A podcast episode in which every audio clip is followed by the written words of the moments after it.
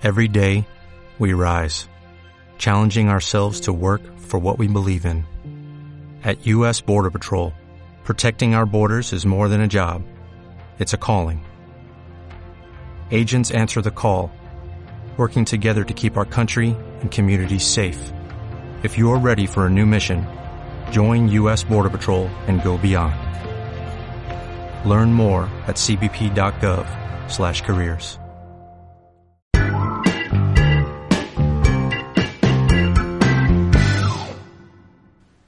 Buenas, bienvenidos a un episodio más del podcast Nómada Digital. Soy Carles de Vividistinto.com y hoy traigo a un invitado muy especial que nos va a contar cosas súper interesantes. Arnau Vendrell, ¿qué tal? ¿Cómo estás? Hola, Carles, ¿qué tal? Muchas gracias por invitarme. A ti por acudir aquí y ofrecerte para venir. Cuéntanos un poco cuál es tu legado que tienes y hacia dónde estás yendo, porque ahora que estábamos hablando fuera de micro, era muy interesante todo lo que me has contado y pienso que quién mejor que tú para presentarte un poco.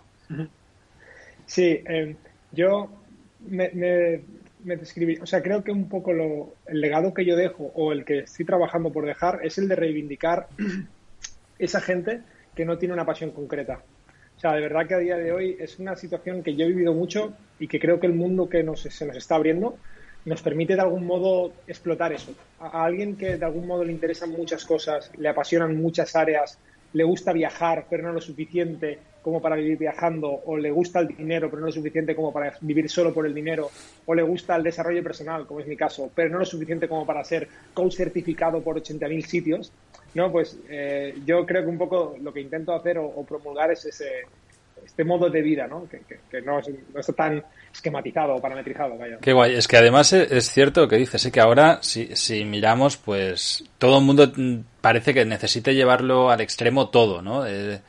Vivo viajando, pues tengo que estar continuamente viajando y cada semana en un sitio diferente y subir 20 fotos. O pues eso, ¿no? Me gusta el desarrollo personal y súper certificado con facturando millones. Y dices, bueno, oye, reivindicas un poco la gente normal, ¿no? Que tiene con muchas inquietudes, pero que no hace falta ser el mejor de todo, sino... Claro, y sobre todo lo ves para lugares tan concretos. Yo de verdad, yo sufrí mucho en la carrera, yo lo digo siempre, porque yo cuando estudiaba veía a mis amigos que les apasionaba la fórmula de Bernoulli y cómo eso sucedía con... Yo es que no me acuerdo de nada de la carrera, que me la pasé en el bar leyendo sobre qué pasaba en el Congo con el Coltán, qué pasaba en Sierra Leona con los misioneros javerianos que iban a hacer no sé qué pasaba con el crecimiento del comercio con el comercio holandés en el Pacífico, o sea, un poco de todo lo que me caía en las manos. ¿Qué carrera estudiaste? Porque creo que también es importante ponerlo en contexto. Yo estudié ingeniería industrial, me especialicé en energía nuclear, sobre todo para no poder decir lo de cerremos las nucleares, sin tener mucho criterio. Y luego estudié la carrera de música, la de jazz, en el taller de música, sí, en Barcelona. Qué bien. ¿Ambas las estudiaste aquí en Barcelona? Sí. Lo que pasa es que luego hice un máster en espectroscopía de muones en Bélgica. Vaya currículum. Bueno, a mí cuando me inscribiste, te me presentaste como emprendedor. Explícanos un poco qué proyectos, en qué momento decides empezar a emprender en digital. Me vendí como emprendedor, aunque hasta hace muy poco nunca me había sentido como tal.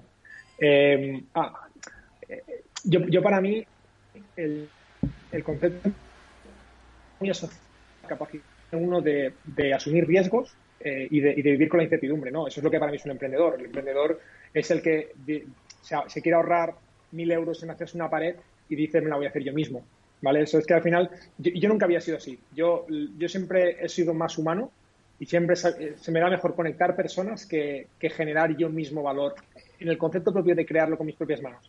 Soy más ensamblador que carpintero, ¿no? Entonces, pero sin embargo, últimamente ya me siento más a gusto con mis manos. No sé si me explico. O sea, ensamblo, me gusta mucho ensamblar, pero con mis manos me siento cómodo también. Claro, al final, bueno, es algo que también cualquier emprendedor termina, ¿no? Desarrollando cualquier cosa, sabiendo espabilarte tú mismo, porque al final, si no, si dependes de mucha gente, tiendes a tener más problemas, ¿no? Y a lo mejor cuando aprendes a hacerlo todo tú, pues te solucionas. Sí. El tema es que yo de algún modo lo que entiendo o lo que a mí se me da bien es el desarrollo personal, las personas, ¿no? Entonces, un poco, yo me he dado cuenta que el valor más grande que yo puedo aspirar a tener es el de hacer que la gente con la que trabajo crezca. Y de ese modo crecemos todos. Entonces, eso es un arte que a mí se me da mucho mejor, más que ponerme a programar ciertas cosas que lo he intentado y de verdad soy malísimo. O sea, leo código, pero la verdad que con un ojo para la espalda y la otra para la frente, claro, ¿no? Pero a pesar de eso, ya te digo, yo creo que como emprendedor es un sentimiento, de verdad que yo creo que es más... me gusta ese concepto. Personalmente, ese ha sido mi cambio. Yo llevo 6 años en el mundo digital por mi cuenta y hasta hace no más de medio año no me había sentido emprendedor. Cuando dices que ya 6 años en el mundo digital, cuéntanos tus inicios. O sea, tú sales de la carrera, entiendo que además si has hecho 2, pues has estudiado más tiempo de lo previsto inicialmente. ¿Y qué pasa? O sea, sales de la carrera y ¿cómo comienzas a trabajar digitalmente? Curiosamente, tardé menos. Yo me saqué las 2 carreras en 4 años y casi 10 meses porque me gustaba tan poco que me hice un poco a la japonesa, ¿no? Es decir, me gustaba muy poco y dije... Cuanto antes mejor, ¿no? Exacto. Sí, sí. Entonces, nada, realmente cuando yo terminé, yo intenté tener 2 trabajos, me di cuenta que no valía y luego mi pareja es sevillana y ¿qué pasó? Que al final yo me hice una pregunta que... fue dura cuando yo me la hice, que dije, ¿qué probabilidades hay a día de hoy si yo ya he estado en 2 trabajos, he dimitido de los 2? ¿Y qué probabilidad hay a día de hoy de yo estar con la persona que quiero, en el lugar que quiero, haciendo lo que quiero? Hostia, es que es muy chungo, ¿eh? O sea, si te pones a hacer probabilidades de eso, es que es muy difícil, ¿sabes? Es que si te gustan las inversiones, por ejemplo, vete a, yo qué sé, vete a Londres o a Nueva York. Hostia, pues es que quizá Nueva York no te gusta. A mí personalmente me parece bien, pero no me enamora. ¿Sabes? No, vete a Silicon Valley. Ya, pues que a mí Silicon Valley me gustó, pero tampoco me pareció eso la panacea. Es que a mi pareja le gusta la energía solar. Bueno, entonces, o sea, que al final para mí fue como tan traumático eso como el que dije, ostras, mira, no lo sé, no sé muy bien cómo responder a eso, con lo cual lo que yo hice fue me fui de viaje a India, al estilo Steve Jobs. Obviamente no hemos terminado en el mismo punto, pero mi idea fue un poco eso, decir, oye, reflexionemos y veamos qué puede encajarme en todo esto. ¿Y te fuiste tú solo o te fuiste con tu pareja? No, yo me fui solo. Estuve como un mes y medio y fue tuve un aha moment en Cachemira, a 100 kilómetros de Pakistán, que me dije, luego no me he dedicado a eso, pero me dije, ostras, lo que todo el mundo necesita es tener una visibilidad en el mundo, una visibilidad en el mundo digital lo más económica posible, con lo cual yo derivé al SEO. El SEO de hace 6 años, y fue cuando yo conocí a Álvaro, que él es el SEO, yo no hago SEO, yo hago CRO, y utilizo la optimización de conversiones, pero fue como empezamos yo queriendo aprender SEO, de Álvaro en este caso, y juntos al poco tiempo montamos iSocialWeb, que es lo que empezó a montar, y a partir de aquí traccionó hacia otras empresas y demás, y ya yo me salí del SEO, del cual no tengo más que la capacidad de gestionarlo, no soy buen SEO.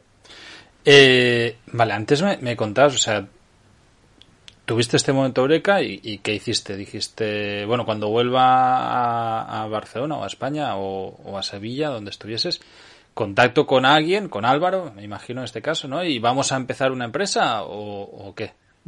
Bueno, tuve la suerte de tener un segundo aha moment que dije, bueno, voy a poner el que ponga SEO Barcelona y los 3 primeros eran los mejores, porque están ahí posicionados. Y entonces yo, a partir de ahí ya, pues eso, con Álvaro hubo mucho feeling desde el principio, nos entendimos muy bien y bueno, y al final ha demostrado ser, no sé si te diría mi mejor amigo, pero de mis mejores amigos y bueno, no sé, yo de verdad que es eso, que encontrar un buen socio que se convierta en un grandísimo amigo con el que tenemos 1 millón de aventuras, no solo de negocios, sino personales también, es un lujo. Y entonces es el tipo de cosas que al final yo busco en el equipo. Crecer con ese tipo de gente que al final es casi tu familia. Obviamente no lo son, pero que tú por lo menos lucharás a muerte por mantenerla, ¿no? ¿Y cuál fue la propuesta que le hiciste? Porque entiendo que no lo conocías. O sea, buscaste y bueno, que le escribiste diciendo, oye, quiero que seas mi socio.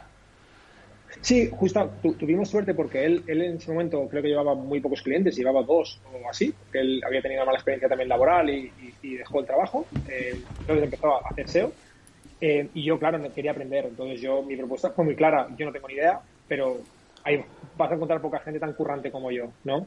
Entonces, al poco tiempo empezamos a desarrollar una segunda empresa, empezamos a desarrollar proyectos propios dentro de iSocialWeb y lo que le hice yo fue un plan de riesgo para acabar al 50%.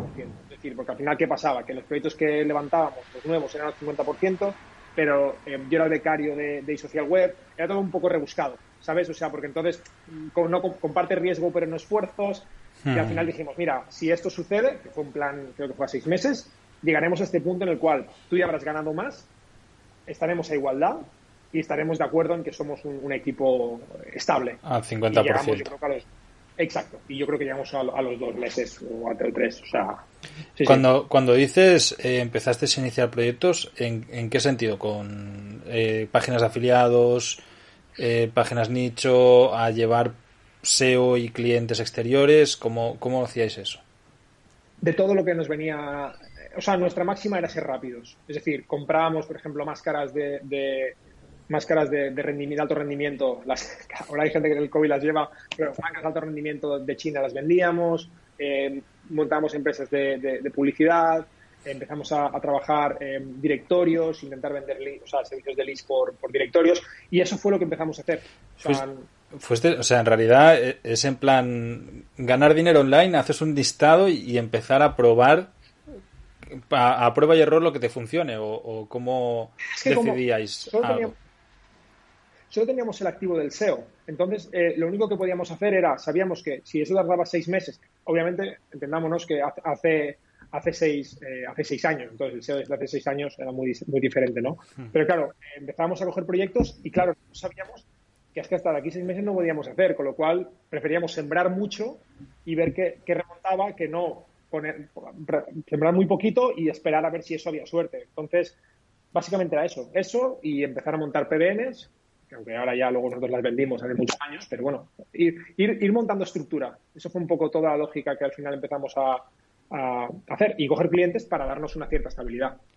Vale, y una vez llegasteis a esto, antes me contabas que llegó un punto en el que vendéis una parte de la estructura de la empresa. ¿Qué sucede en ese momento y a qué te refieres con que vendéis una parte de la empresa?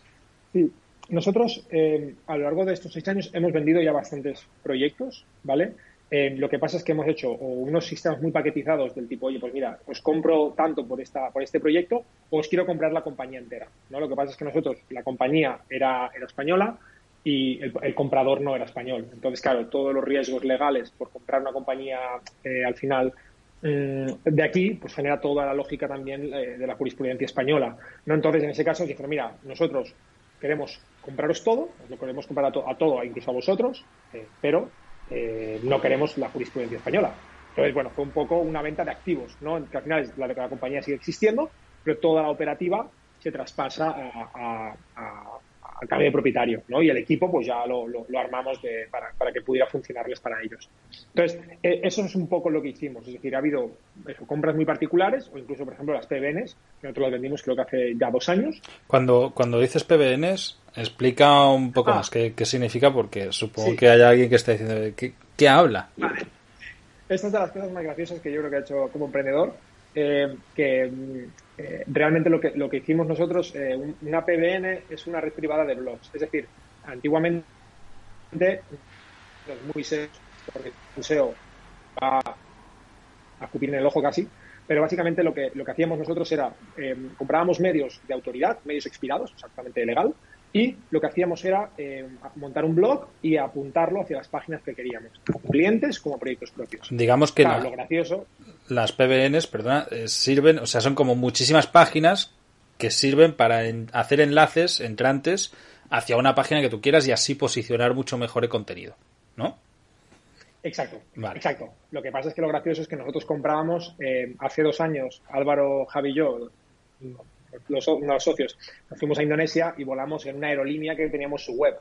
sea, nosotros tuvimos la web de esa aerolínea, tuvimos ministerios, tuvimos empresas madereras latinoamericanas. Claro, era muy gracioso porque buscáis cualquier dominio con autoridad y a comprar. Claro, y a comprar. Y luego también hicimos un poco de reventa de dominios, pero fue muy poca cosa. O sea, nosotros no hacíamos especulación. O sea, nosotros siempre lo hacíamos con un ánimo lícito. No lo hacíamos en el sentido de lo compro para que luego tú no puedas comprarlo y te pida dinero. No, nosotros lícitamente, si nos lo pedías, pues lo valorábamos. Oye, pues mira, pues sí, pues no, ¿sabes? Pero no, la venta era expirada, lo cual nosotros teníamos nuestro uso, pero mirabas la lista y era bastante gracioso, la verdad, porque es eso, había rarísima. Entonces, incluso, te digo, nos denegaron, la compramos, pero nos denegaron la ONU de Portugal. La compramos, la ONU de Portugal nos dijeron, oye, mira, esta no podéis. Y dijimos, bueno, pues vale, pues la ONU no. Pues la de Venecia.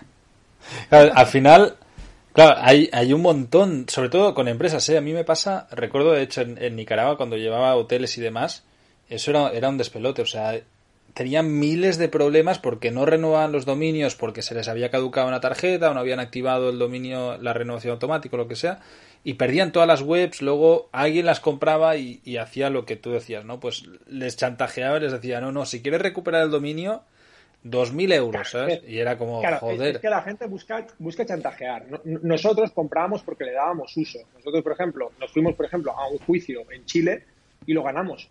Porque básicamente es que nosotros apelamos, oye, mira, eso está caducado. Además, creo que hay una expiración, hay un tiempo de gracia incluso, casi 45 días. Oye, 60. Está caducado, lo compro, ya está. O sea, lo que tú no puedes hacer, que es lo que hacían los piratas, es usar su nombre. ¿Sabes? Imagínate, es empresa de Carlas, tú no puedes poner el blog de Carlas, ¿sabes? Porque eso es una pirula. Pero tú lo que puedes hacer, imagínate que si fuera un nombre, cnt.com, pues pones comisionado de no sé qué, o sea, bueno, sí. Comisionado de Naciones, pero adaptas un blog a algo, ¿no? Y bueno. Claro, en fin, lo que aprovechas tú sencillamente es que Google te detecta ese dominio como una página de autoridad porque tiene enlaces entrantes de otras páginas y utilizabais eso pues con enlaces externos para levantar en SEO otras páginas. Pero eso es que es súper antiguo ya, o sea, a mí eso ya me suena a la prehistoria. O sea, nosotros desde entonces, y justamente hace 2 meses lanzamos un software de Grower, que es un software de eso, pero claro, cuando nos quedamos sin eso, dijimos, ¿y ahora cómo conseguimos autoridad? Y básicamente es con medios, o sea, hablando con plataformas, me publicas un artículo aquí, ¿qué te parecería? Y al final es eso, es que es la única forma ya que queda lícita y mucho más potente que la anterior, sin duda, pero es la única forma con sentido. Y, bueno, ¿vendéis la empresa? ¿A qué te refieres? Es decir, aparte de vendéis muchos PBNs, que al final es como una especie de servicio, ¿no? O sea, yo te compro una red de PBNs, ¿no? Y me estás vendiendo 50 páginas que ya están montadas, que yo puedo tomar el control de ellas, el dominio pasa a ser nombre mío, ¿no? Y entonces me las apunto hacia mi contenido para posicionarlo. Esto, al final, no deja de ser un servicio con un precio bastante cerrado, ¿no? Que tú dices, bueno, pues a tanto, a peso, ¿no? Pero ¿vendisteis parte de la estructura de la empresa? Es decir, bueno, tenemos a una gente que se dedica a continuamente estar comprando dominios, a estar gestionando hostings, etcétera, etcétera, a crear contenido y decidimos vender todo el paquete o únicamente vendíais paquetes de estos servicios. Nosotros, es lo que te comentaba, como había todo el conflicto de la jurisprudencia, porque no era español el comprador, nosotros al final optamos por una situación híbrida. Era, oye, no vas a comprar nuestro equipo, vas a comprar solo los activos, pero nosotros vamos a formar todos tus equipos. Es decir, va a ser un híbrido como si lo compraras, pero para que tú tengas tu gente en tu legalidad, o sea, en tu mundo legal, digamos, ¿no? Porque no es fácil, yo creo, para alguien que no es de aquí, tratar con toda la lógica de aquí, y bueno, y al final eso fue lo que hicimos. O sea, hicimos una réplica de todo lo que hacíamos, formándolos, estructurándolos, montando planes de formación, etcétera, etcétera. O sea, lo que al final fue básicamente mover activos y equipos, pero bueno, el equipo los aprovechamos. Claro. ¿Y también vendisteis la cartera de clientes? No, porque eso fue en iSocialWeb. En iSocialWeb nunca hemos vendido nada. O sea, siempre iSocialWeb es la que es desde hace 6 años.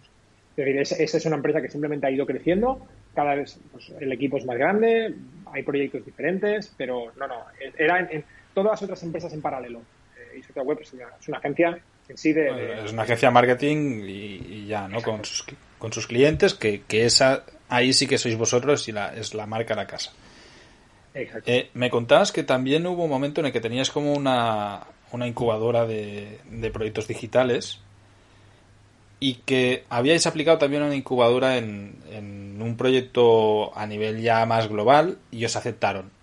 Cuéntanos un poco qué sucedió y qué decisión tomaste. Bueno, el tema es que nosotros todo lo que hemos hecho en nuestra vida lo hemos hecho con capital propio. O sea, yo no sé lo que es una inversión externa, ni de crédito, ni de inversores privados, ¿no? Entonces, un poco desarrollamos un proyecto que a mí me sigue pareciendo un proyecto mágico, pero muy difícil, ¿vale? Que, bueno, no voy a entrar muy en detalle por el que de la dificultad, pero básicamente era replicar un Google, pero enfocado a personas, ¿vale? ¿Qué pasa? Que era un proyecto que era muy difícil, o sea, muy bonito, muy lógico y con mucho know-how nuestro para poder aplicar al proyecto, pero era muy difícil. Entonces yo dije, mira, yo como no sé llevar este tipo de proyecto, ni yo, ni Álvaro, ni todo el equipo, voy a aplicar a una incubadora que nos pueda dar, no solo full money, no dinero así per se, sino que nos pueda dar mentoraje y crecimiento. Eso es otro problema de hacerlo todo bootstrap, porque el mentoraje no lo tienes nunca y al final andas un poco perdido muchas veces, ¿no? Y ya está, y finalmente yo apliqué a varias incubadoras y al final me aceptaron la Singularity University, que al final yo fui en representación, vamos, aplicamos todo, pero fui yo en representación. Y ya está, fueron 3 meses de aprendizaje, 2 meses de aprendizaje allí, y fueron tremendos, o sea, yo lo recomendaría a todo el mundo. Explícanos un poco, a ver, cuando para la audiencia, o sea, para poner el contexto, tú aplicas a una incubadora, estás aplicando a una incubadora de empresas en Silicon Valley, Estados Unidos, ¿vale? ¿Cómo aplicas y qué presentas ahí? O sea, tú, ¿qué hay? Incubadoras que sencillamente aceptan que tú les mandes proyectos y tú por correo les dices, oye, yo soy esta empresa, este es mi proyecto, quiero desarrollarlo, me falta logística, capital y estrategia o visión, ¿no? Y es lo que quiero conseguir aquí en esta incubadora. Si vosotros me incubáis, os doy un porcentaje de este proyecto. ¿Cómo funciona eso? Sí, hay muchas incubadoras que tienen ya unos parámetros de acceso marcados, ¿no? Es decir, oye, pues muchas veces es un form que ellos estandarizan, de tipo, oye, dame métricas, dame estado del proyecto, dame estado de tracción del negocio, y si entras, esto es lo que pasa. Entonces, te damos $100,000 y te quitamos el 10%, o tú nos pagas 5.000 pero no te quitamos stake. O sea, hay un poco de todo, ¿vale? Lo que pasa es que al final yo creo que lo que recomendaría siempre a todo el mundo es que, si puede, se centre mucho en intentar proveer métricas que al final métricas de duda, pero soportadas. No sé si me explico. Yo lo que decía era, oye, mira, yo estoy teniendo unos ratios de conversión de Facebook Ads del 15%, métricas de parámetros CTR, de campañas de Google Ads del 8%. Tengo a gente estando 8 minutos en página. He conseguido hablar con tanto, pero no consigo que me conviertan. ¿Sabes? Claro, esto... Sí, ellos le pueden encontrar la solución a ello, ¿no? Es decir, exacto, que le presentes todo lo que has hecho y les ofrezcas darte una solución lógica que ellos puedan asumir sin problema, ¿no? Exacto. Yo lo que intentaba era no ser un flipado, porque al final es que flipados hay muchos, ¿sabes? Oye, mira, tengo la macro idea que cambiará el mundo. Yo lo que decía era, mira, esta es mi idea está a años luz de mí, pero aquí estoy teniendo un problema que no soy capaz de solventar, porque yo estoy probando muchas cosas, creo que técnicamente me desenvuelvo bien para lo que necesito, pero no soy capaz de validar todo eso. Y la realidad es que no lo conseguí levantar. Y en el pitch day, o sea, en el último día que se hacía una presentación ante inversores, me ofrecieron 3 millones del tirón para empezar. Oye, yo te ofrezco 3 millones y empezamos.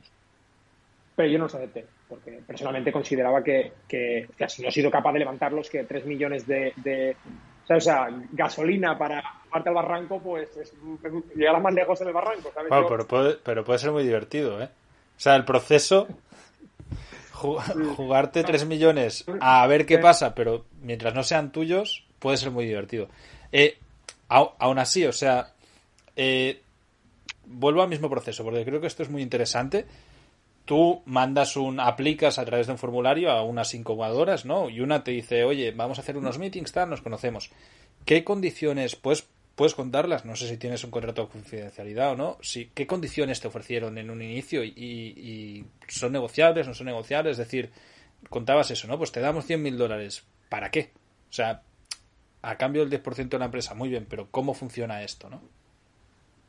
En este caso, la que yo no sé si lo puedo decir, entonces voy a hablar un poco abstracto, uh-huh, pero dando un poco la respuesta, ¿no? En este caso, yo lo que me gustó la incubadora porque no te quitaba stake, ¿vale? Entonces, te costaba a ti pagar, tú tenías que pagar muy poco, era muy poquito, relativamente muy poco, para no quitarte nada.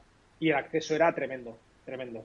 Entonces, eso fue un poco lo que a mí me gustó, porque una de las dificultades que también existían y un poco por lo que yo también negué esos 3 millones es porque al final nosotros somos muy atípicos, ¿no? Nosotros, y yo creo que también el mundo se está acostumbrando a esto y me gusta, de emprendedores que no solo tienen un proyecto, emprendedores que tienen varias cosas. Entonces, es una cosa que yo entiendo que si yo fuera inversor, quiero a un tío full time partiéndose la cabeza con eso. Nosotros no éramos eso. No, yo me lo hubiera partido igual, pero bueno, con un ojo en lo otro que tengo y que tiene que crecer igual. No, entonces, eso fue un poco lo que a mí me gustó de la incubadora. Era básicamente, tú pagabas un poquito, números, obviamente números San Francisco, no números de Boulder Edge, y te daban acceso a mentorías tremendamente vitales, networking brutal, estudio contigo de la herramienta, o sea, del desarrollo, ¿no?, de proyectos, pero ibas físicamente ahí, o sea, ¿tú te mudaste, sí, a Silicon Valley o a San Francisco? A Mountain View, sí. Vale. ¿Y o sea, te dan una visa? Porque acceder a mudarte a Estados Unidos tampoco es fácil. ¿Te dan un piso? Sí. ¿Te dieron toda la logística también para que tú estuvieses cómodo? ¿O tienen como una residencia y al lado de la incubadora? ¿Cómo funciona eso? Exacto, sí, estaba en la residencia de la NASA de allí, porque tienen una asociación con la NASA, uh-huh, y entonces estábamos en las instalaciones de la NASA de allí. Que te dieron una habitación con baño. Sí. Sí, pero bueno, era gracioso porque, claro, en fin, eso es una anécdota graciosa, pero claro, en California es legal fumar porros, ¿no? Por ejemplo, fumar marihuana. Uh-huh. ¿Qué pasa? Que yo no fumo, pero algunos compañeros sí fumaban y, claro, era gracioso cómo entraban en el complejo de la NASA fumando porros, y eso es un delito de tráfico entre estados, porque uno es internacional y el otro está permitido. En fin, entonces era gracioso porque era un cambio de mundo en el que infringían, claro, 80.000 leyes, el código, pena de muerte, ¿sabes? Hostias, claro.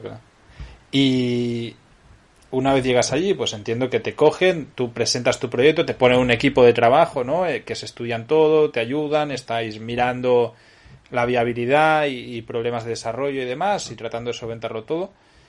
Esta gente que te está mirando tu proyecto, al mismo tiempo entiendo que están viendo también el proyecto de otros que también están participando de esto, ¿o es un equipo que solo tiene los ojos en ti?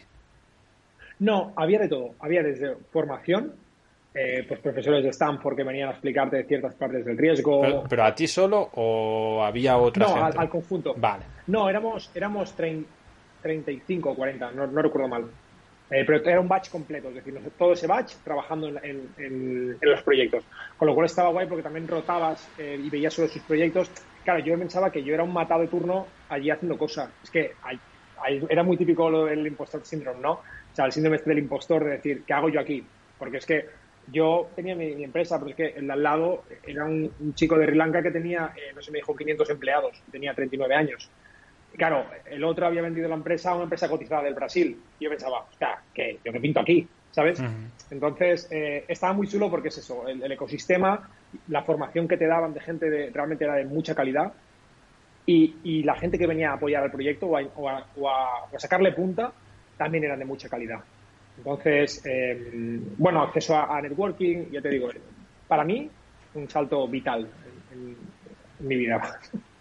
Qué guapo. Y llegas ahí, bueno, desarrollas el proyecto y tal, y llega un día, dices, el último día, que te ponen con un grupo de business angels, de inversores de alto riesgo. ¿Cómo funciona eso? Sí, se van haciendo varias ponencias. Entonces están ahí hay inversores. Además te escriben por privado porque presentan todos, envían todos los proyectos a los pitch envían todos los pitch a los inversores y a toda la red que tienen, con lo cual muchos ya te escriben. Por ejemplo, a mí me escribió la incubadora, o sea, más en un estado más avanzado, de Dropbox, por ejemplo, y que es Black and Play. ¿Black and Play? Sí, creo que se llama Black and Play. Y pues escriben, oye, me interesaría verte al día después del pitch para que me expliques el proyecto. O vale, me gustaría no, tal. No era en plan como el programa ese que hacían de la tele, ¿no? De que te ponen a ti delante de todos, ¿no? Y te doy tanto, pero ahora, ¿sabes? Y si no, fuera de aquí, no te quiero volver a ver. No. Era más como una presentación normal y corriente, un teatrillo, pero luego la gente venía con los deberes hechos, ¿sabes? Entonces, claro, hablabas con uno, hablabas con otro, pero, por ejemplo, este que te dio los 3 millones vino flechado. Me dijo, oye, Arnau, he visto el proyecto, he visto el pitch, me gusta, me encanta el tema, ¿sabes? Las métricas creo que se pueden mejorar por aquí y por allá, te doy tanto, ¿sabes? Y, o sea, así. Y otros simplemente, pues yo me lo he visto, me interesa, me gustaría preguntarte un poquito más. Pero yo te digo, yo soy muy newbie, ¿eh? Aquí en España hay 80.000 personas más puestas en el mundo de inversores que yo. Yo al final me encontré un poco con el panorama y hice lo que pude. Pero bueno, es muy interesante, porque en realidad... ¿Y por qué motivo no lo cogiste? O sea, al final entiendo lo que has dicho, ¿no? Que es que requerían que me metiese full time y tal. Pero si haces todo el proceso de la incubadora es justamente para llegar a ese punto, ¿no? Porque cuando estás en la cima o a punto de empezar la carrera de verdad, te echas para atrás. Porque mi objetivo no era levantar dinero, mi objetivo era descubrir cómo hacerlo. Es decir, yo tenía mi otra empresa, tenía mis socios, o sea, mi modo de... Yo, por ejemplo, dentro del mundo del ecosistema emprendedor que yo conozco, a mí nunca me ha gustado la forma en la que se hace, cómo se juntan 3 personas que no se conocen y tampoco se quieren, simplemente... ¿Sabes? O sea, a mí, mi empresa me encanta. Toda la gente por la que hay ahí, yo me partiría mis huevos, comparando la presión por ella, ¿sabes? Y yo, si vendo algo, prefiero vender todo lo que tengo, pero mantenerlos y montar otra empresa, porque sé que todos esos son de élite, todos. Entonces, claro, yo no iba a renunciar a toda esa gente, a toda esa calidad, por irme a San Francisco, al estilo Hollywood, a ver si como actriz tengo fama, ¿sabes? Por una idea que al final tampoco traccionaba. Yo lo que quería es, oye, no sé traccionar esto, enseñadme a hacerlo, ¿sabes? Me voy, lo tracciono con mi equipo y cuando la cosa tenga un poco de sentido, entonces ya mi equipo y yo venimos a hacer lo que pertoque, ¿sabes? Pero no yo solo, no sé, no encajaba mucho. Claro. Ni a día de hoy me alegro, ¿eh? Claro, ¿y qué pasa? O sea, al final esta idea, ¿la habéis desarrollado, no la habéis desarrollado? Porque entiendo que de esto hace ya unos años, ¿no? No es algo muy reciente. 2 años, ¿no? Que... Sí. No, desarrollar no lo hemos desarrollado, pero yo estoy haciendo, ¿cómo se llama esto en español? Runabout, es decir, como la estoy circunvalando, ¿sabes? Es decir, yo la tengo en el radar, a mí me apetece mucho, pero voy poquito a poco, ¿sabes? O sea, sé que me faltan muchas cosas, mucha experiencia, mucho equipo, ahora mi equipo podría desarrollarla muchísimo más rápido, ¿sabes? Uh-huh. Entonces, bueno, pues yo no la he perdido de vista. Pero bueno, hay cosas que tienen su tiempo y ese no era. O sea, es próximamente, no lo sé. Muy bien. Y nos contabas antes el tema de... O sea, tú... perdona. A partir de no coger esta oportunidad, entiendo que te vuelves a trabajar con tu equipo, vuelves con tu socio en Barcelona. Sí. Y empezaste a trabajar digitalmente, ¿no? Bueno, a desarrollar lo que hoy en día es iSocial Media. Cuéntanos, o sea, ¿cómo funciona eso? ¿Cuál es el proceso? Y la pregunta que te quería hacer era, ¿te planteas el vivir viajando o apartas totalmente el tema de los viajes y dices, no, yo tengo ganas de emprender digitalmente, tengo ganas de desarrollar este proyecto con mis socios, con mi equipo, formar y sentirme parte de algo que estoy construyendo, ¿no? Sí, yo te diría que quizás no es el mundo de Silicon Valley, o su mentalidad no es la mía. Yo prefiero cosas que perduren en el tiempo, aunque quizás no sea lo más rápido posible, ¿no? Entonces, por ejemplo, simplemente nosotros, para hacer un apunte sobre lo que has comentado, cuando yo voy a San Francisco, nosotros nunca paramos iSocialWeb. Es decir, está todo el equipo aquí trabajando y desde allí trabajando iSocialWeb. Trabajamos eso, desde las 7 de la mañana que empezaba, o 6 y pico, empezaba con iSocialWeb y luego terminaba a las 11 de la noche con horario de iSocialWeb. Entonces, yo realmente no paro en ningún momento, con lo cual, cuando vengo, es un seguimiento. Está. No, exacto. O sea, lo que toca empezar nuevos proyectos. Y sobre lo que me preguntabas del tema de nomadismo y viajar, Yo me he dado cuenta que soy viajero, pero me gusta mi casa. Es decir, yo creo que el otro día lo contaba con mi pareja, decía, oye, ¿cuántos países hemos visitado, no? Y María, la típica pregunta está graciosa, ¿no? Entonces, yo calculé en torno a unos 46 países. Pero me gusta volver a casa. No me gusta, yo no creo que fuera capaz de visitarlos todos del tirón, ¿sabes? Me gusta ir y volver, ir y volver. El año pasado, oye, pues fuimos a Rusia, volvimos, fuimos a Japón, volvimos, fuimos a, creo que por el norte de España unas cuantas veces, Marruecos, tal. O sea, me he dado cuenta que al final la vida nómada también para mí, no es para mí. Sí la actitud, y sí todo lo que predica, pero me gusta estar en un sitio. O sea, me gusta estar en un sitio y disfrutarlo, y conocerlo, y ambientarme en él, la verdad. Pues claro. yo ya te digo, no. Sí. Es lo mismo que podía hacer en muchos otros sitios, pero yo tengo en mi cabeza moverme. Pero moverme y volver. Eso es un poco lo que yo... Uh-huh. A mí me ha gustado. Además, me imagino que mientras estás viajando, tratas de estar viajando, de estar disfrutando el viaje, no de estar trabajando, o sea, estar de vacaciones, por decirlo de una manera, o más inmerso en la cultura local, etcétera, ¿no?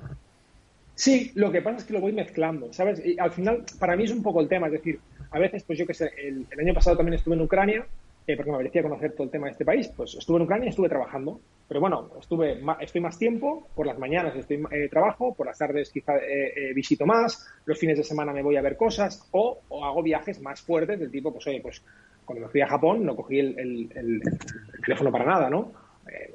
Lo voy combinando, es que yo creo que ese es el arte y el valor de todo lo que se predica, ¿no? Aquí, digamos, no hay una forma de... No, el nomadismo es... Vete a tu casa, claro, sí, al final es...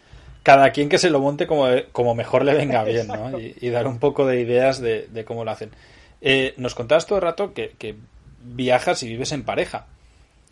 ¿Ella también se dedica a proyectos digitales, a emprendimiento? ¿Trabajáis juntos? ¿O no tiene nada que ver con este tipo de vida? ¿Y cómo ella vive? No tiene nada que ver.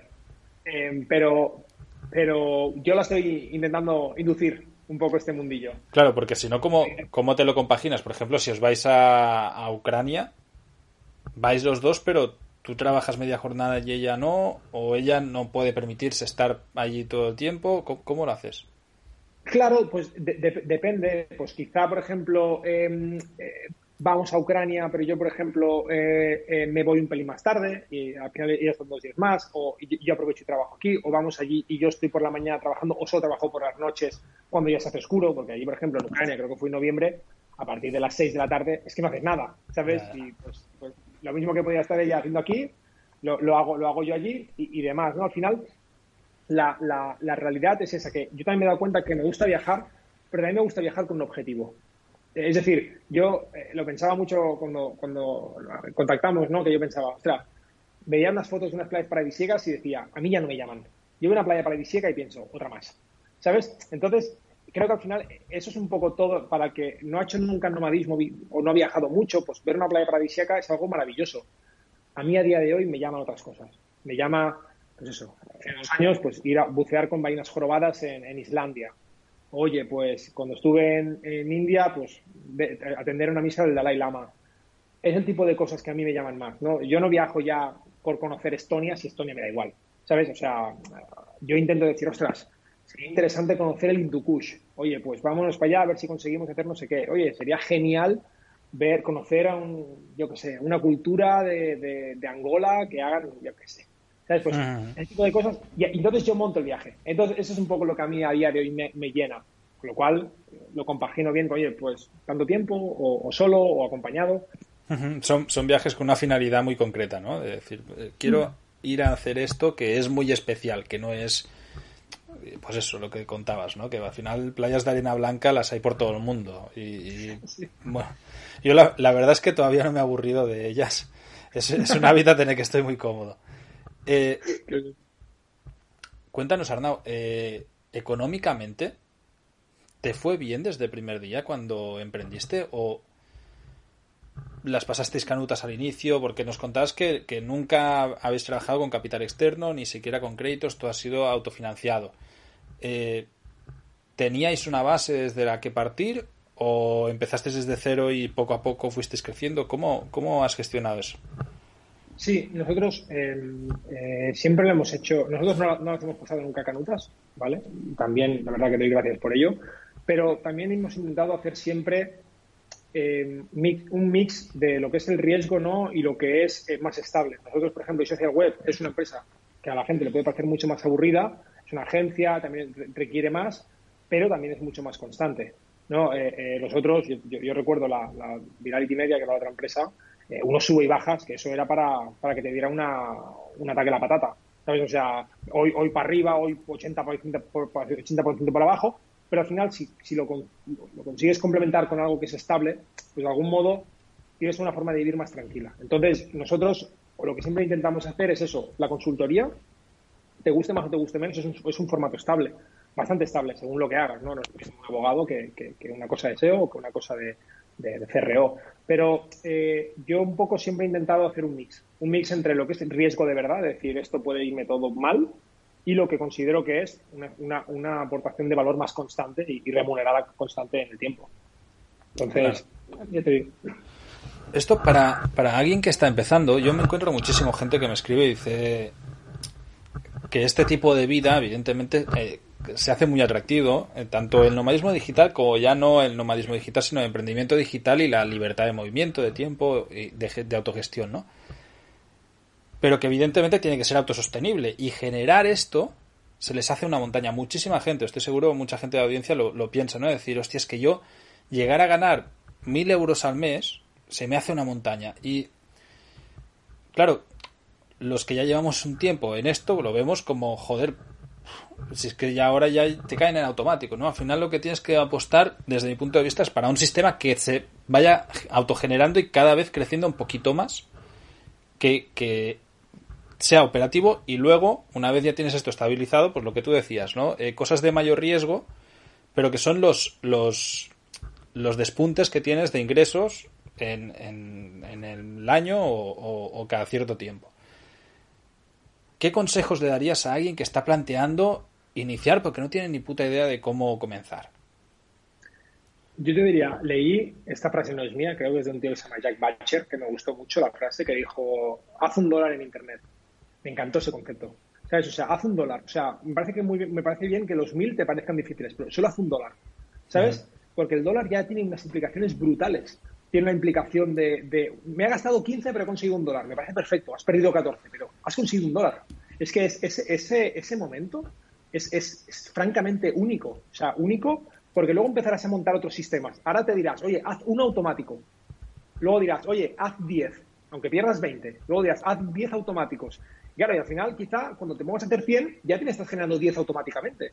Entonces, claro, esa reflexión, al final hay que entender que yo creo que una cosa que también, si pudiera darte un segundo consejo, aparte de que consiga hacer $1 en Internet, que ya os digo, no es mérito mío de esa reflexión, pero está muy bien.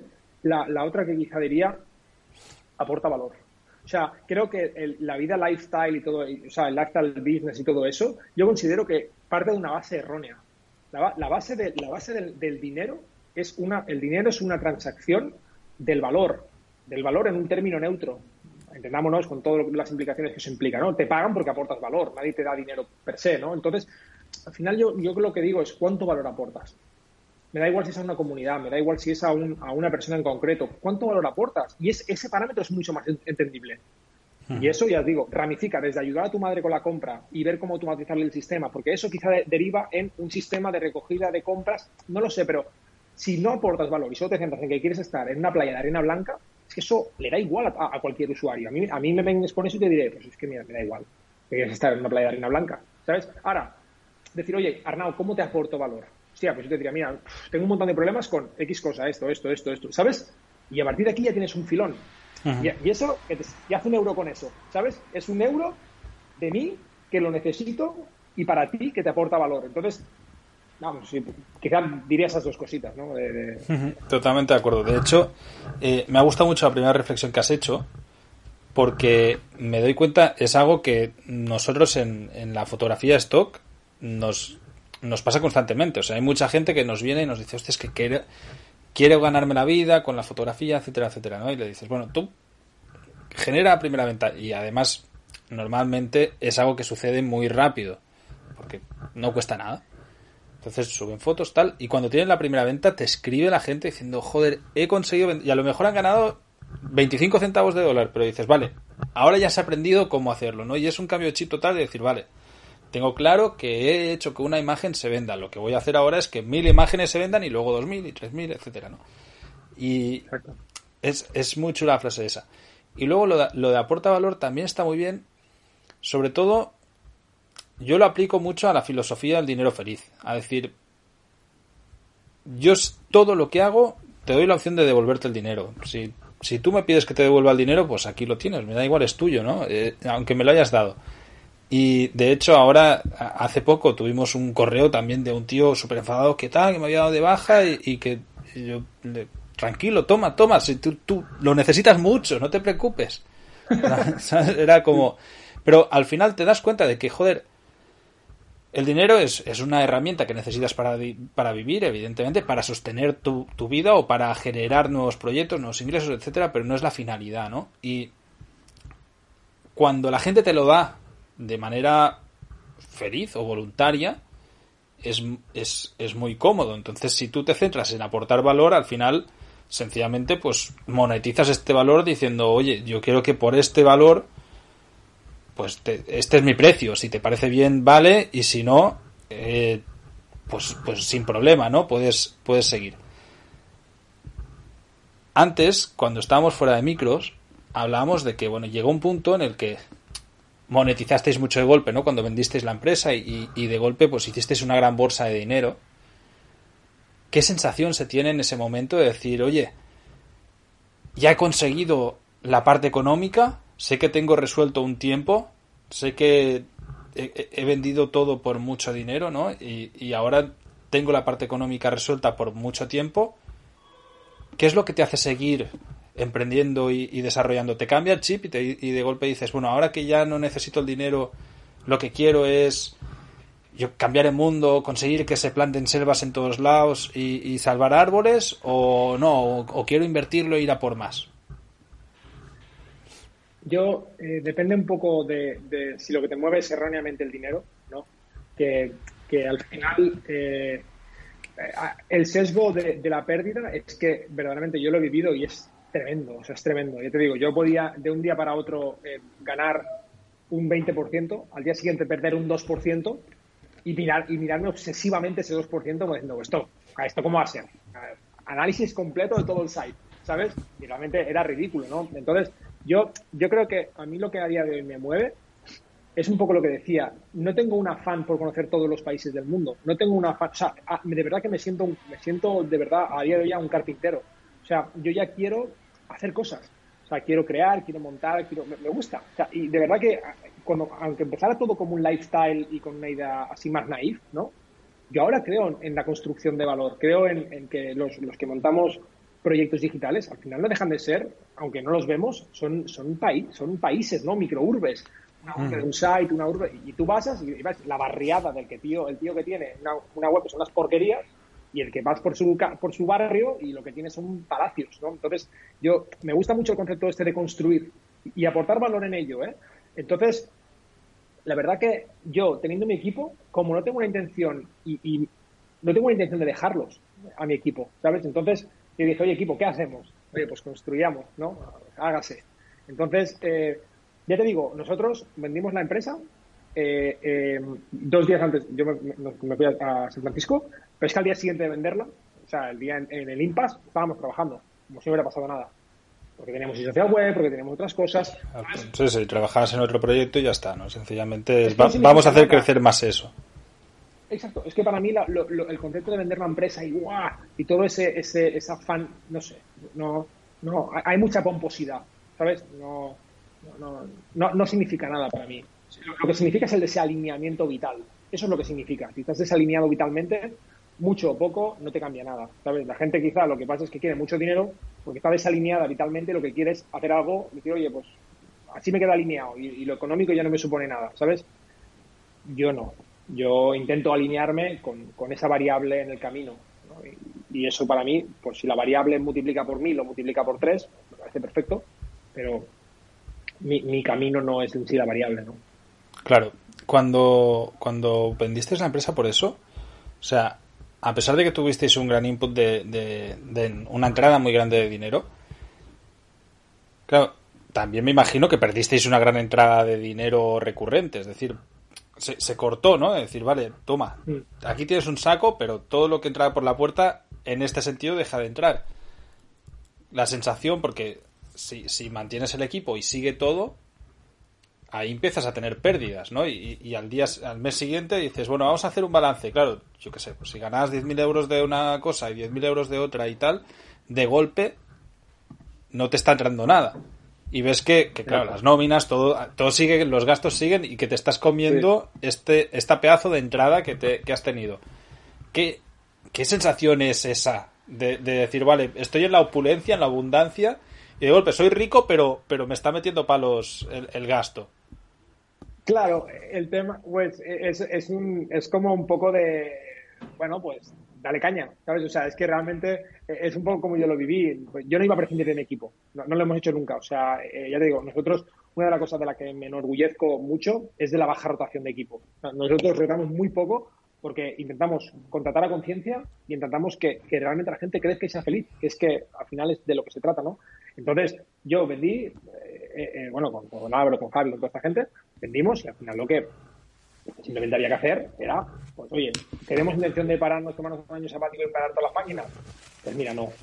Entonces, como no era un poco nuestro objetivo, simplemente lo que hicimos fue eso, es decir, oye, pues nos ponemos manos a la obra, pero más sosegados, no nos importa, si antes era quizá atacados perdidos, pues ahora simplemente, oye, mira, pues vamos a darnos un mes de análisis, de buscar proyectitos, y hicimos otra vez lo mismo, empezar a lanzar proyectos bootstrapping, y ya está, y volvemos a lanzar, y han fallado muchos, otros están repuntando bien, otros van muy bien, y hemos replicado lo que hicimos hace 6 años, pero con más capital y con más conocimiento y con más agilidad. Con un equipo rodado, etcétera, etcétera, claro.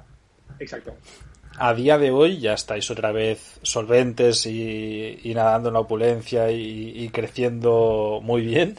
¿Preparados para vender de nuevo o cuál es el objetivo? No, estamos en la opulencia vital, sí, pero no en la opulencia... Es decir, estamos construyendo cosas diferentes. Es que al final, otra cosa que también pasa es eso, que no, he dicho que hicimos lo mismo, pero no hicimos lo mismo, porque lo que antes eran proyectos cutrones, aunque generaban mucho tráfico. Ahora, por ejemplo, hemos montado, lo que te comentaba, una herramienta, ¿no? O SaaS, entonces, claro, eso es otro mundo, un mundo que no conocía y que me parece súper interesante, ¿no? Entonces, claro, ahí hay que hablar de unas métricas, entonces hay que crecer eso. Entonces, no, o sea, lo que sí, iSocialWeb desde el principio sigue creciendo, ha seguido creciendo desde entonces. Grower, que es la herramienta esta que lanzamos hace un mesecito, va bien y de repente tracciona muy bien, pero le falta mucho. Y ya te digo, y un poquito más, o sea, foco en eso. ¿Cuál, nos hablas de Grower, que lo acabas de lanzar, ¿qué tipo de herramienta es? ¿Cuál es la finalidad? Sí, esto, Grower es, si te acuerdas, cuando comentamos que vendimos la PBN, lo que nos pasó fue, yo tuve otros momentos de aha moment de estos, claro, vendimos la PBN y al final es, oye, ¿cómo conseguimos medios? O sea, ¿cómo conseguimos que la gente nos ponga enlaces para dar autoridad? Porque lo que es público y gratis se usaba y se usa aún, pero estaba muy trillado y tiene una cierta... Bueno, ya lo sabemos, ¿no? Entonces, empezamos a buscar medios que, oye, nos gusta mucho este artículo, podemos ponerlo aquí, podemos ponerlo allá. Claro, todo eso, por un lado. Y luego, cuando yo volví a Estados Unidos siempre me hacían una pregunta que a mí me encantaba, de, oye, ¿esto lo puede hacer una máquina? Oye, ¿esto lo puede hacer una máquina? ¿Sabes? O sea, yo les decía, mira, pues se me ha ocurrido que dentro de la lógica del proyecto vamos a hacer esto. Y me dijo, ¿lo puede hacer una máquina? Y yo flipé con ese concepto de decir, hostia, ¿lo puede hacer una máquina? ¿Sabes? Sí, sí, vamos a automatizarlo todo, ¿no?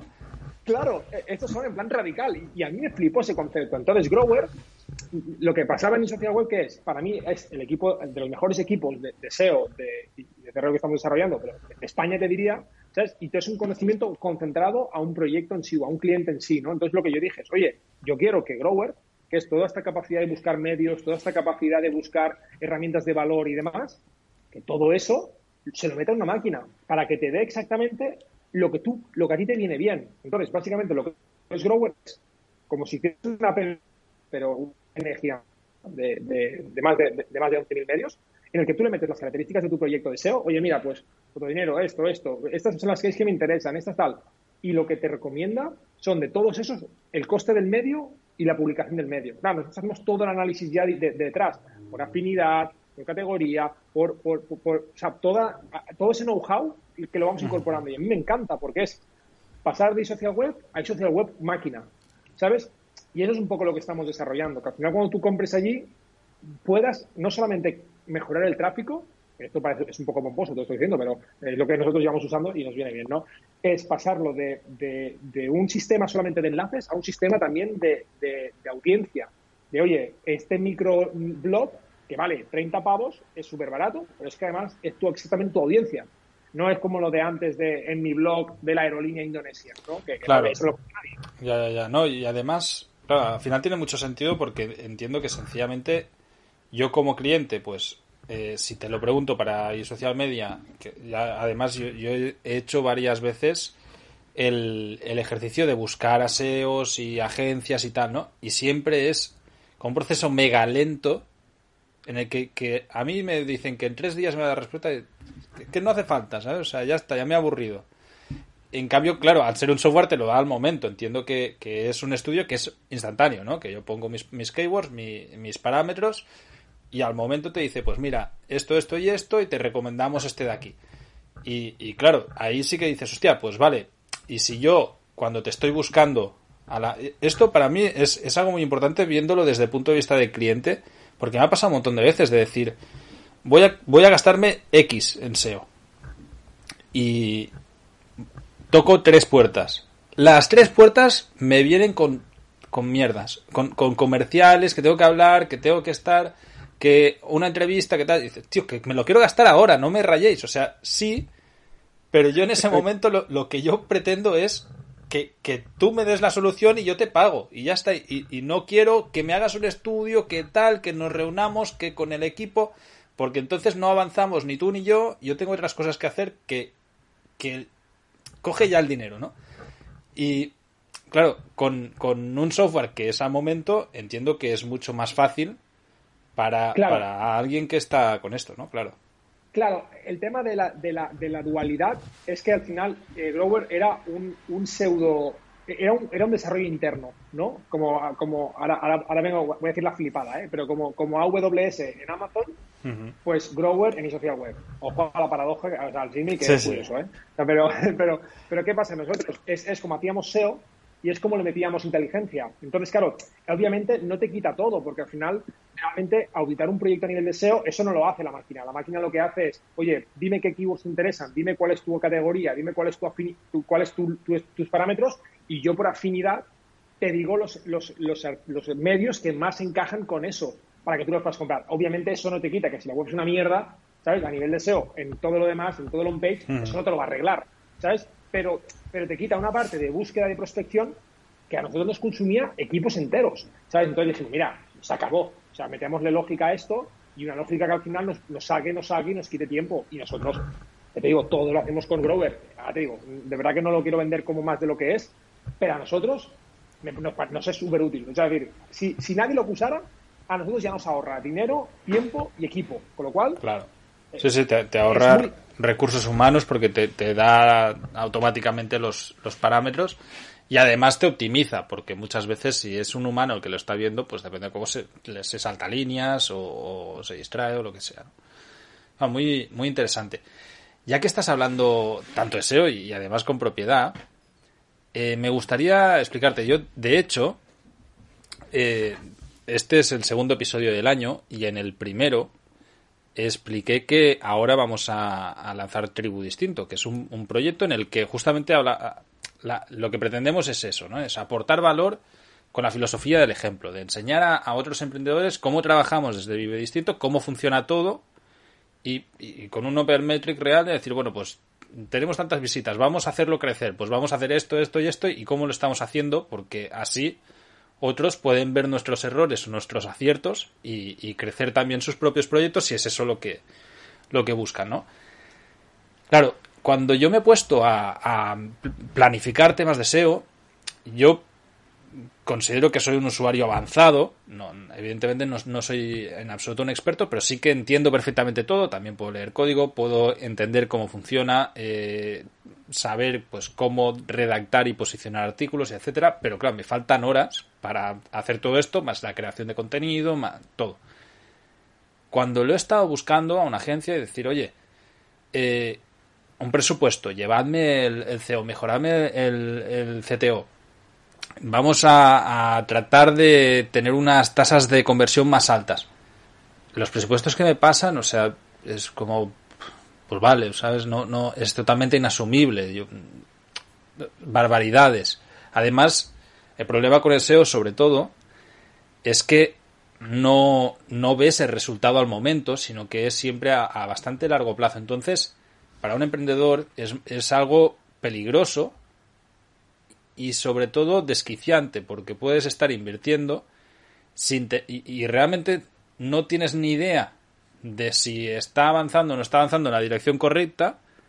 Te has puesto en manos de alguien que tiene normalmente un precio bastante elevado y no tienes ni idea de si el resultado está o no, ¿no? Y muchas veces desfalleces antes de ni siquiera saber, de poder comprobar si ha tenido resultado o no, sencillamente por intuición, que dices, bueno, este tío se está rascando las bolas, pues fuera, ¿no?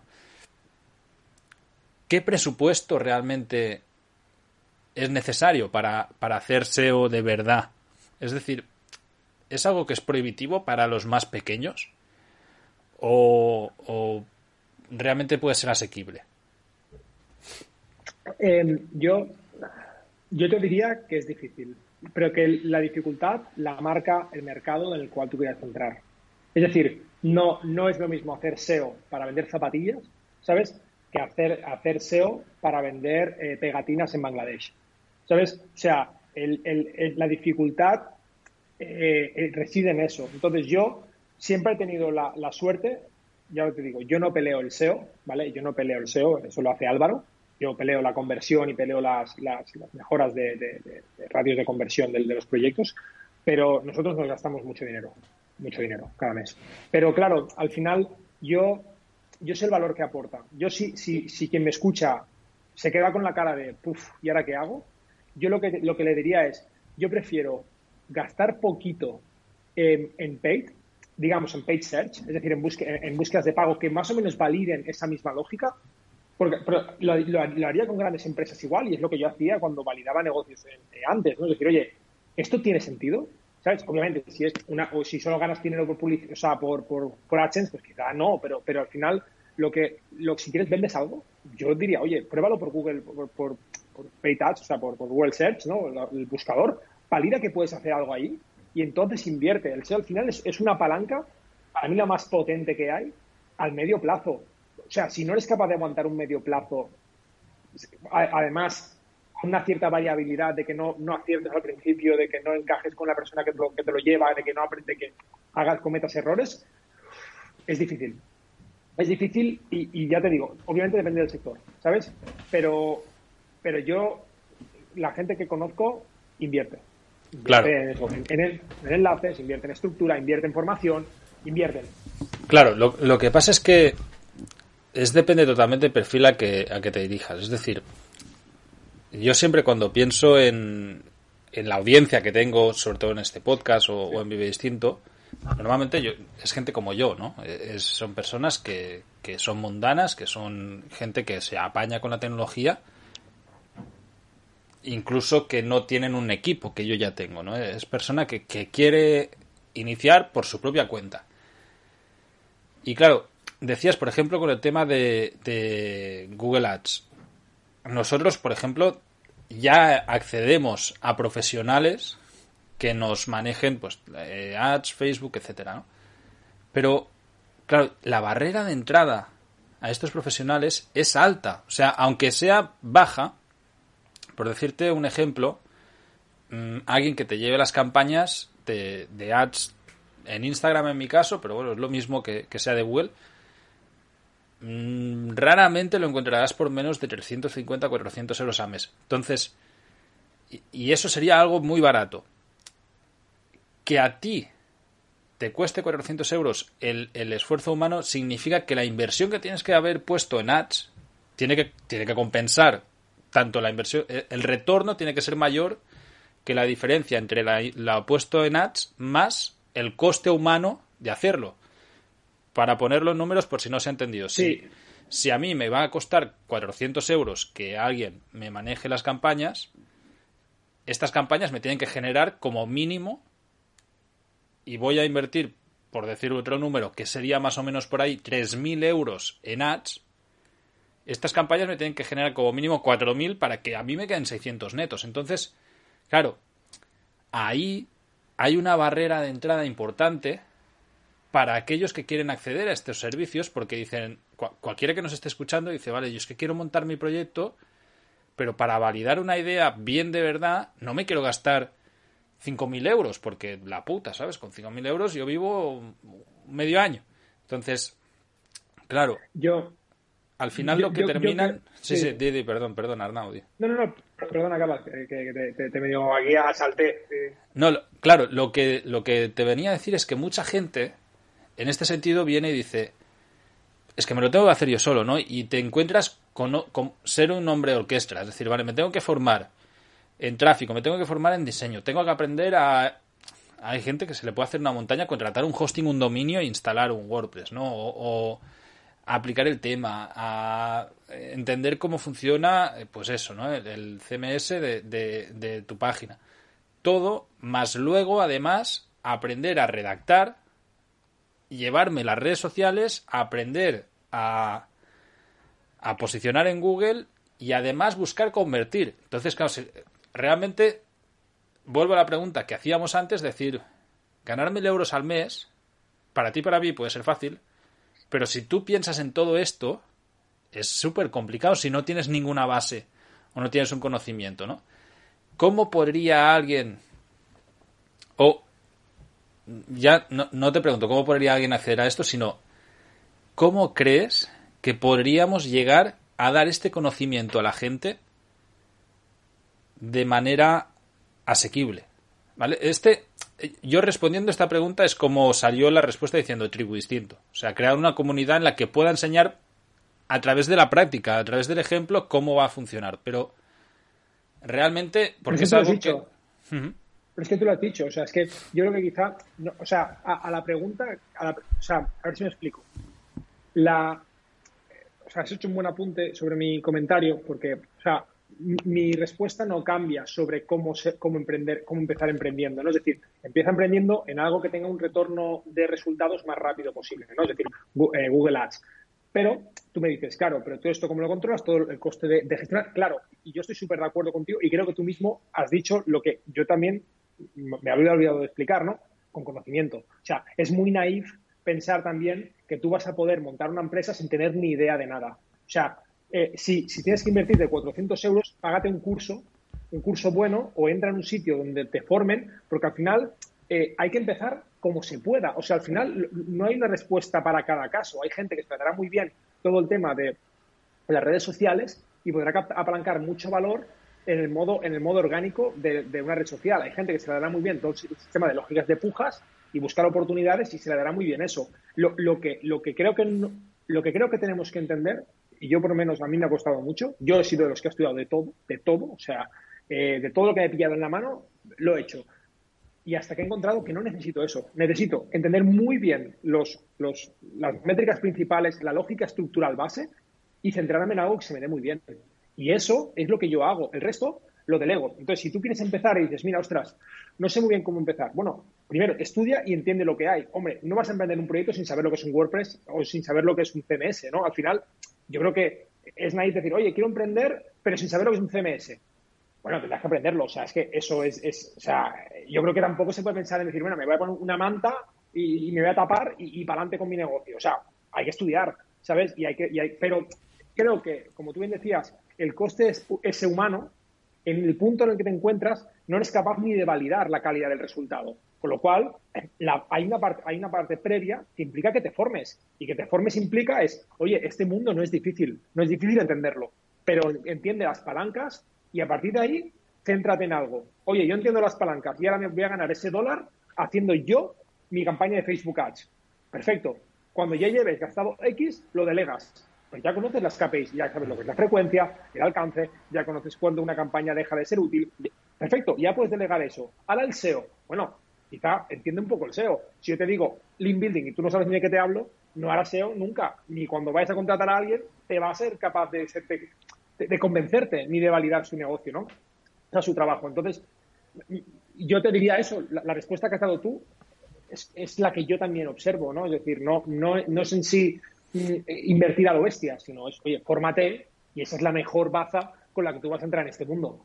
Claro, totalmente de acuerdo. De hecho, el problema para mí es que este mensaje apenas se escucha. Es decir, si el ruido que hay en Internet, sobre todo en las redes sociales, es el tío con el Lamborghini diciéndote, yo te enseño a hacer esto.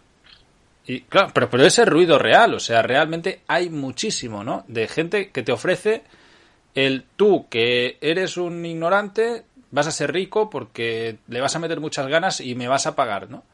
Y yo te voy a enseñar el camino para hacerte rico. Y la gente luego tiene unas frustraciones brutales, ¿no? Decir, hostias, es que la puta, claro, este tío no me ha dicho que yo tengo que saber de esto, de lo otro, y parece una carrera universitaria. Y incluso, para mí, puede ser bastante más difícil que una carrera universitaria, ¿no? Claro, si no estás dispuesto a aprender y a trabajar y a entender todas las partes de tu proyecto, pues difícilmente no te va a funcionar, ¿no? Y con el mundo digital, yo creo que se plantea el emprendimiento como algo que te sale súper sencillamente y muy fácil. Por ejemplo, si pienso en un símil que puede ser muy sencillo, ¿no? Y además, donde he visto también muchas hostias, que es en la hostelería, emprendedores, gente que ha pasado de cajero de un supermercado a, no, voy a abrir un bar. Pero, ¿tú sabes hacer un huevo frito? Y claro, no tienes ni puta idea, ¿no? Y dices, pero es que no tienes ni idea ni de gestión ni nada. Bueno, ya me lo encontraré. Y claro, a los 6 meses están pidiendo la hora, ¿no? Claro,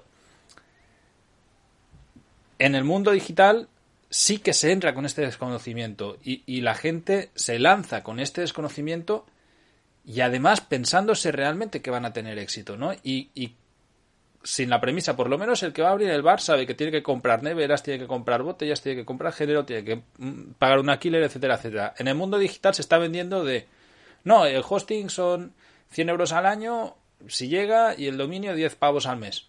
Hay 10 pavos al año. Y a partir de aquí a correr. Y no hace falta que te gastes nada.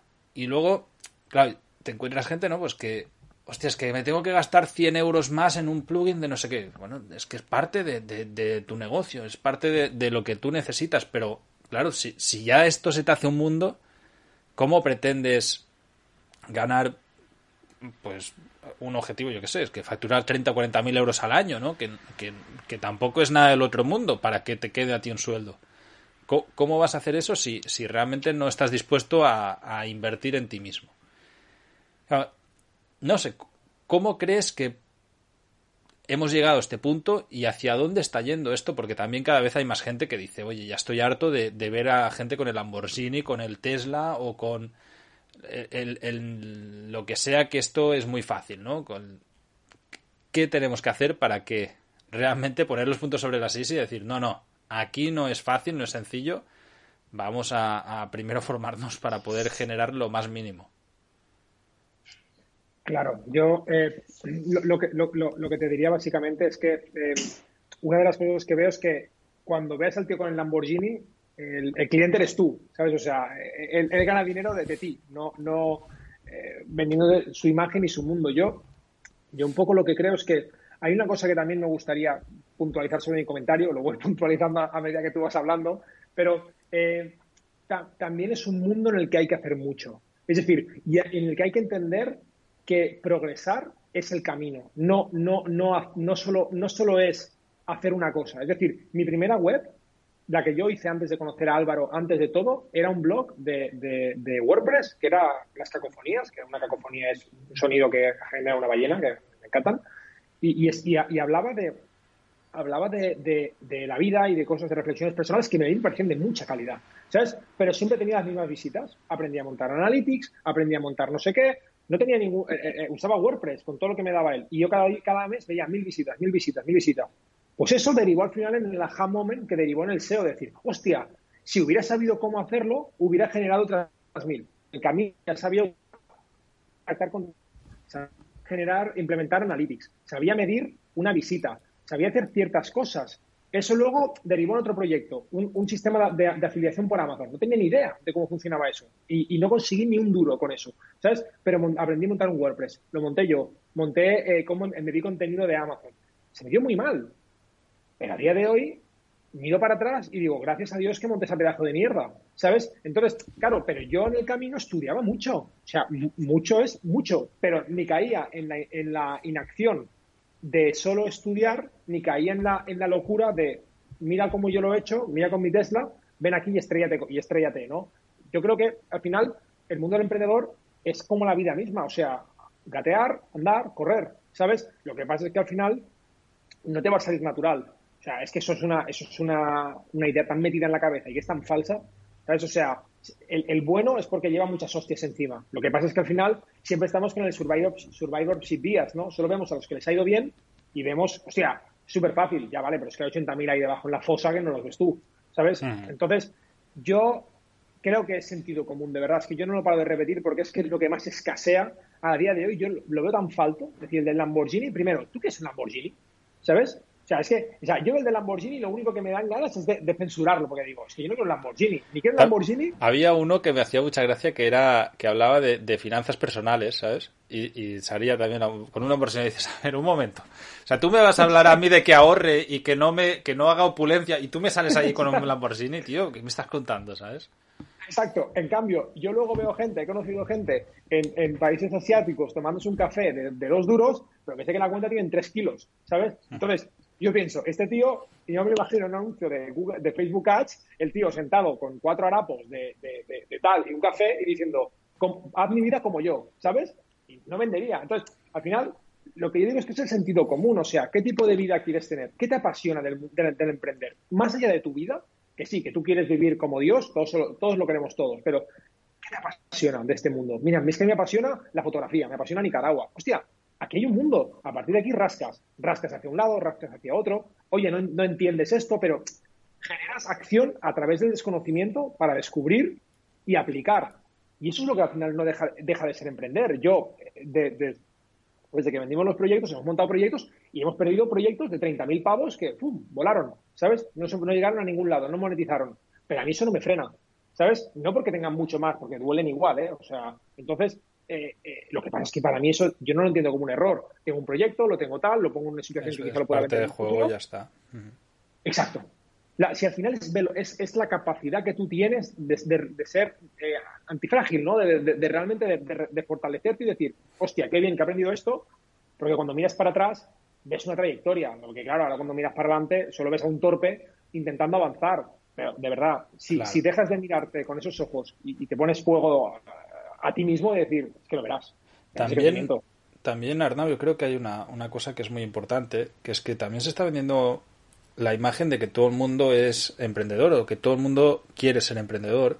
Y hay mucha gente que realmente no es emprendedor, pero que no tiene esa mentalidad de emprendedor. Yo esto lo he hablado muchísimo y yo recuerdo con 10 años en mi colegio imprimía un diario y lo vendía a los niños por canicas y 5 duros, ¿vale? Y toda la vida he empezado a trabajar desde chaval, siempre he tenido este afán, ¿no? De hacer cosas por mi cuenta y de buscarte las habas, ¿no? Pero también es eso, que hay mucha gente que dice, vale, es que a mí me atrae mucho la idea de vivir viajando, de trabajar online desde cualquier sitio y tal. Y se obstinan en que tienen que estar emprendiendo y en realidad, oye, hay muchos trabajos remotos y ya está, no hace falta emprender, no todo el mundo está hecho para emprender, a lo mejor tú eres muy bueno diseñando, pues no hace falta que te montes una empresa de diseño, oye, trabaja para alguien que te paguen por tu trabajo o trabaja como freelance o lo que sea y ya está, no hace falta generar grandes ingresos y grandes proyectos y crecer mucho, no, si tú estás cómodo con tu salario y te encuentras cómodo con lo que haces y puedes ir haciendo tu vida de manera cómoda como tú quieres, lo puedes hacer sin emprender, ¿no? Al final, lo que tú decías de el que solo estamos viendo a los exitosos, o sea, y es eso, porque nos hemos llevado muchos palos y hemos tenido success, ¿no? Hemos generado un éxito que nos ha llevado a mantenernos ahora, y mucha gente pues por el camino se queda. Si tú te comparas contra ellos, es como se te puede hacer una montaña. Igual que si tú, por ejemplo, te comparas con Elon Musk, dices, yo no llegaré nunca hacia allí. Pero es que a lo mejor no te hace falta para nada llegar allí. Sencillamente puedes trabajar para alguien, vivir la vida a tu manera y ya está, ¿no?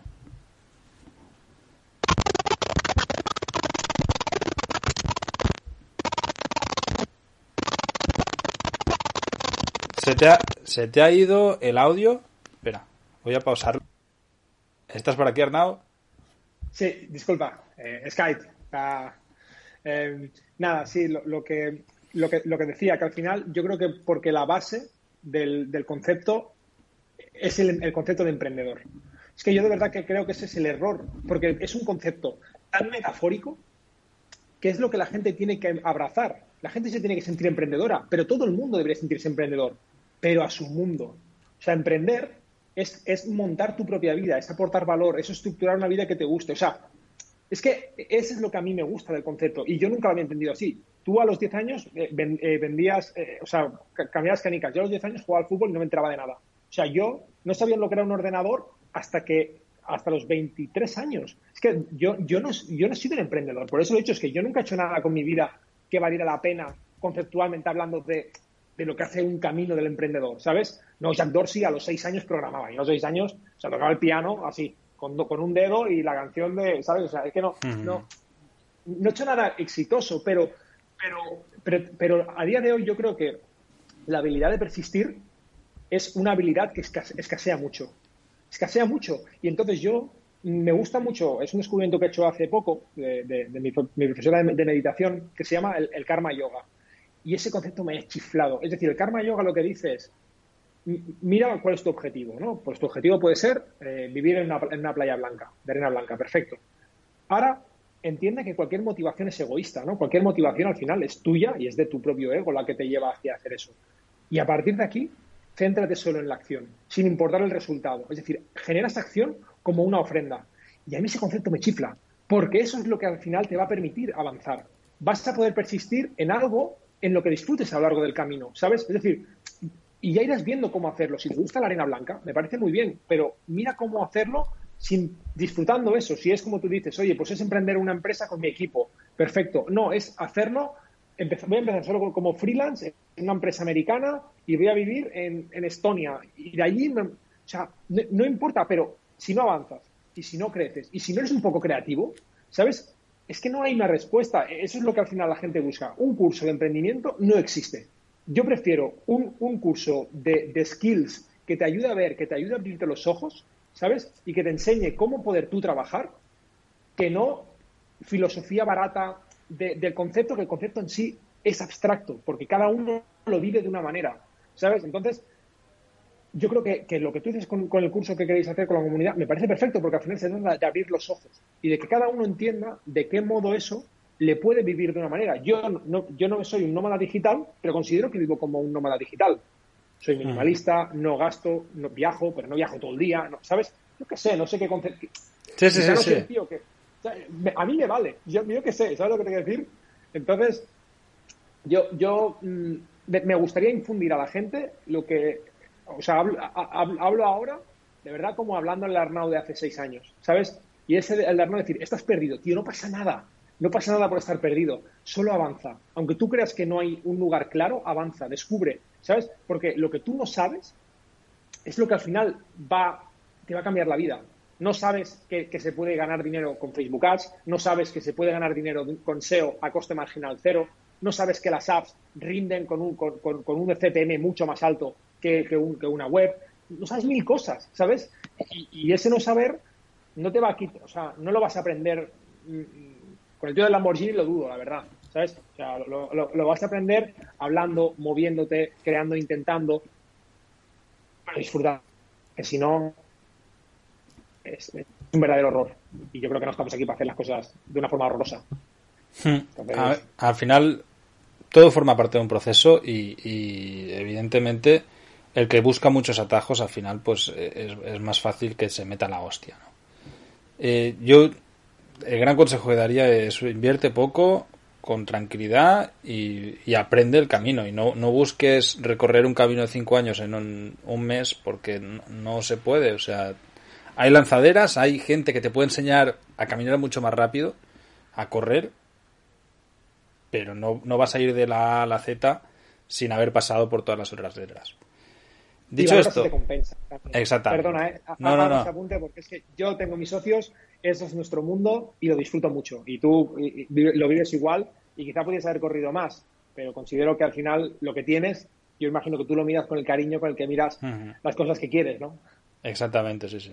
Sí, no, esto también es importante, ¿eh? Aprender a decir que no o a crecer demasiado rápido muchas veces es importante porque si no te pierde la gracia. O sea, al final, siempre lo he dicho, a mí lo que me gusta es ser feliz, no trabajar mucho, ¿no? Exacto.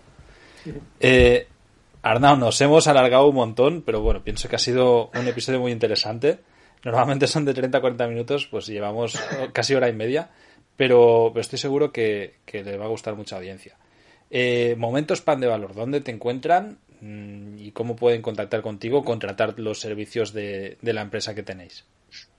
Mira, yo estoy en Twitter, escribo sobre todo de conversión analítica, un poco de productividad y desarrollo personal, y es AR Vendrell, con V y con 2 L's al final.